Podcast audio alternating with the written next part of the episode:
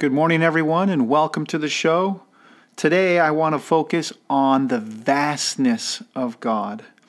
Throughout Scripture, there are moments when the sheer vastness of God is overwhelming and the author simply can't find the right words, let alone the right thought, to describe the moment. There is something about God and also our faith that is so grand and at the same time so intimate that words don't seem to convey well enough. I'm reminded of Psalm 8, where the author writes, "When I observe the heavens, the work of your hands, the moon and the stars you set in their place, what is man that you be mindful of him, the son of man that you should care for him?" If you stop and think about it, that the God of everything, the creator of all that is seen and unseen, has the desire to be in an intimate relationship with you and me. It seems unimaginable. How can we, who are so limited, relate and connect with a limitless God? And yet, God spoke and we listen. God breathes and we are animated with life. God calls and we draw near. It's amazing to think that we can have any knowledge of God, but at the same time, it's that ability to know God that makes us complete. Remember that line in Jerry Maguire, "You complete me"? That's our response to God speaking to us. You complete us. In the end, there is both intimacy with God and mystery with God. The more we know and relate to God, the more we discover that He also invites us to live in that mystery, because we can't fully comprehend it all. How can we fully comprehend His ways, His thoughts, or a single word? The cross is one of those things that at times I gaze upon it and I know that it's God's love letter to me, that it shows me how there is no greater love than someone who lays down their life for a friend. At times, I get the cross in all of its beauty. Yet at other times, I look at the cross and I don't get it, because I see unbelievable hate for another in it. I see unspeakable human action that causes pain and suffering because we can't accept the other for one reason or another. Sometimes I look at the cross in all of its ugliness. But every time the cross is before me, I remember that God's ways are not ours, and I thank Him for helping us see more clearly, even if it is still dimly. Psalm 139 speaks of this awe of God, that knowledge of Him is too great for us. Sometimes being able to bask in that reality helps us place things in perspective.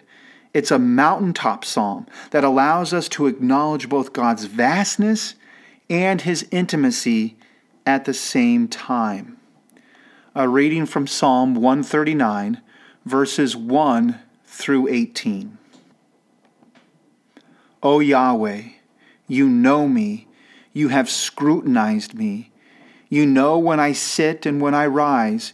Beforehand you discern my thoughts. You observe my activities and times of rest. You are familiar with all my ways. Before a word is formed in my mouth, you know what it is all about. From front to back you hedge me round, shielding me with your protecting hand. Your knowledge leaves me astounded. It is too high for me to reach. Where else can I go from your spirit? Where could I flee from your presence? You are there if I ascend to the heavens. You are there if I descend to the depths. If I ride on the wings of the dawn and settle on the far side of the sea, even there your hand shall guide me, and your right hand shall hold me safely. Shall I say, "Let darkness hide me"? I prefer the night as my light. But darkness for you is not dark, and night for you shines as the day. It was you who formed my inmost part and knit me together in my mother's womb. But darkness for you is not dark, and night for you shines as the day. It was you who formed my inmost part and knit me together in my mother's womb. I thank you for these wonders you have done, and my heart praises you for your marvelous deeds. Even my bones were known to you when I was being formed in secret, fashioned in the depths of the earth. Your eyes saw the course of my days. They were all recorded in your book before any of them came to be. How difficult it is to grasp your thoughts, God. Their number cannot be counted. If I tried to do so, they would outnumber the sands.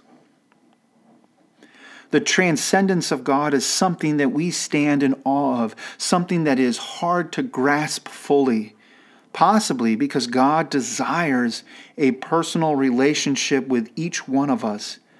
Today's prayer is to focus on the awe of God's presence. This is where our imagination can help us pray. Looking at the psalmist's words, identify words that help you engage the transcendence of God. Phrases that capture my attention were, "You are familiar with all my ways. Your knowledge leaves me astounded. But darkness for you is not dark, and your eyes saw the course of my days." Now, when I pray focusing on the grandeur of God, it's easy to get a little overwhelmed and not find the words to pray. So you always want to gravitate to a focal point that will center your prayers. So for me, today I want to focus on the contrast between light and dark. I will use this as the basis of my prayer and as an anchor if I begin to drift too far off of this theme. Let us pray together, and you will get my point. Father, your word throughout Scripture reveals that we are ever entangled in the darkness of this world and the web that is sin. We might not like it, but we acknowledge our part in creating and sharing in this darkness. But your desire is to let your light shine, and shine in the darkest of places. We are amazed at how brightly your light can shine and how strong your love is. We cannot ignore your light or experience your love when it floods in upon us. We can only be in awe of it and let it move us to trust in you.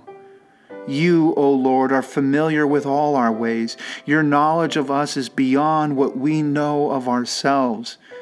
You watch our going out and our coming in. In fact, it's you that we live and move and have our very being. We are astounded by how well you know and how much you love us. May our days be filled with your light. And may the darkness that lies ahead not get the better of us as we strive to walk in your light. May you not only see our days, but guide our days in Christ. Amen. Today, allow God to overwhelm you in some way. As you probably have heard before, let go and let God. Meaning, let God guide your thoughts, your words, and your actions throughout the day, and just stand back and be amazed at how God will use you. My arrow prayer for today is, may my days be filled with your light, and may the darkness that lies ahead not get the better of me as I strive to walk in your light. Make sure you make an arrow prayer from your words, and have a blessed and God-filled day. As Saint Andrew was overwhelmed by finding the one, may we too be overwhelmed by God's presence in our life. I'm Father Patrick, and I will see you tomorrow.